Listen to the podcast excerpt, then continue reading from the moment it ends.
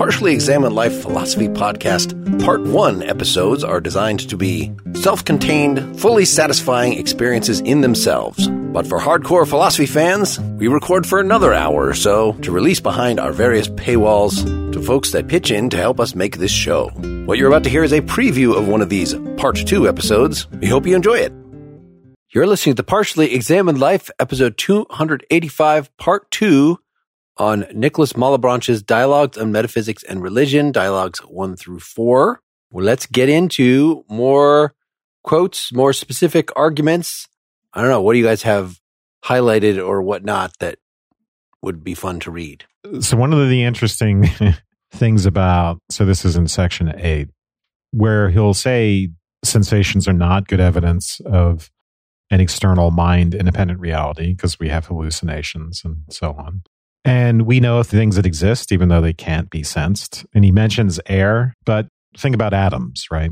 And then even if we assume that external material objects constrain sensations or cause them, it turns out they don't without God's connecting things. But he says we'll talk about that later. Ideas have their own internal constraints in relation to the intelligible world, right? So we can't just think that two plus two equals five.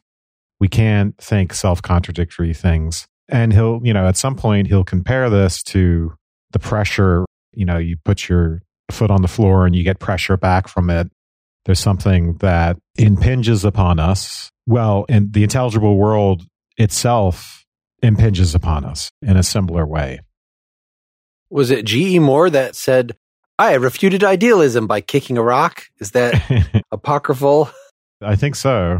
That's so funny that he's anticipating this. It's the floor. It's not a rock, but the floor resists your foot. I agree, but it's something entirely different from your floor or your body, which resists your mind and gives it the sensation you have of resistance or solidity.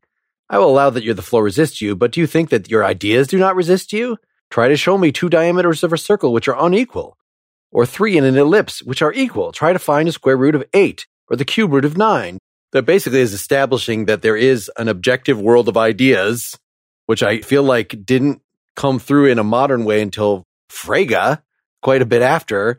So here we get sort of the midpoint between Plato and Frege, right? That Frege was accused of being a weird Neoplatonist. Like you're not supposed to do that in the 20th century. But for Malebranche, a diehard theist, God actually did everything and we only feel pain and get deceived by the world because of original sin.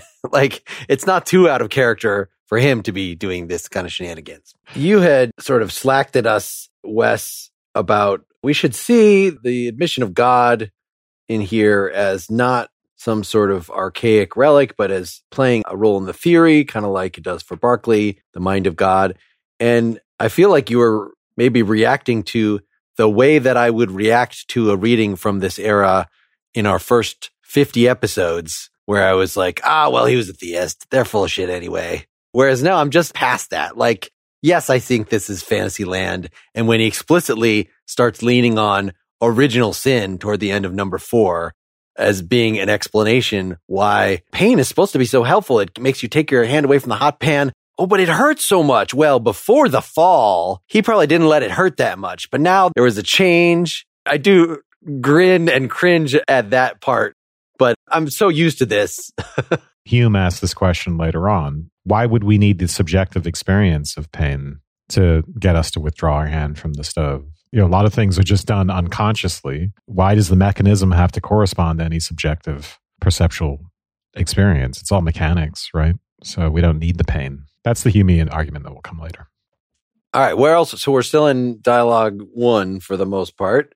To me, this is where we're making sense of what clear and distinct means.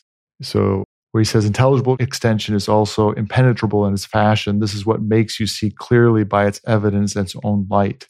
To me, this is what makes sense of the notion of clear and distinct. It's when Descartes and Malebranche, in some places, referring to the way we know something is by its clarity and distinction. And the rules for the regulation of the mind are all about how we get to the sign of knowing something is its clarity and distinction has to do with the resistance. The analogy here, and he's clearly means it to be only an analogy, but the part of the analogy that means anything is the idea that it has resistance. It's impenetrable. Ideas are intelligible by their impenetrability. Yes. And their impenetrability is a product of you do a kind of variation in your imagination. You say, Can I make this work? Can I make this work? Can I make two greater than one? And it just doesn't work. It's like a law of non contradiction. So you come up on the terrain of the impossible, and that's what's impenetrable. So he kind of ends this section by talking about the intelligible realm of extension in particular and its non contingency and the fact that it's always present in the mind. It's bigger than any particular mind, right? It's something common to our minds.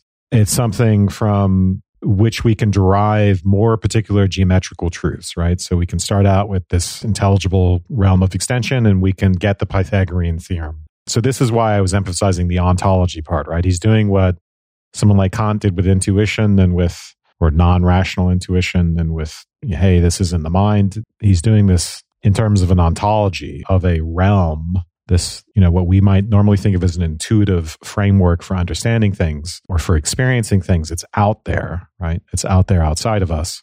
And in fact it is he'll say we can't really even experience sensible shapes as such except insofar as we already possess uh, this access to this intelligible realm. And then he gets into the part which I've already talked about, where he talks about our experience of it varies with the various application to our minds, which is to say, we might experience particular extended objects, we might be doing a geometrical proof, or so on, different sorts of relations to the, the intelligible world of extension. Well, and we've been using just by talking about the intelligible world, it's like the mind is in its element. It's out of the Plato's cave. It's among the heavenly extended things. But then when he gets into it, which is actually not too far after here in section nine in here, it seems then like we're among infinity. We should be able to experience God in his eternal glory and all this stuff. But really, we still have these very finite small minds. So he talks about specifically how the intelligible world affects the mind. So our minds are small. There's this objective shared idea of infinity out there, it kind of bumps into our individual mind and our individual mind gets an impression of it. Maybe it's like the wax, you know, that Plato talks about in the Theaetetus or something. But because our mind is so limited, it's one of those things like we know infinity exists. We have this direct access to it, but we're limited by our own finitude. I mean, can we talk a little bit about just the acquisition of the idea to try to get at that a little bit? Because he says you can't get the idea. Let's just focus on extension. We're talking about extension here, which is infinite extension or just extension at all? Being extension, infinite. Yes. Well, nine, he's talking about infinite extension, but yeah. He says you can't get this idea as a generalization from specific particular things. That's one. You also can't comprehend it, meaning you can't take in infinity, the infinitude of extension all at once, because then you would be infinite. Only God can do that. You only grasp specific parts of it. Third, this is something that's common and shared.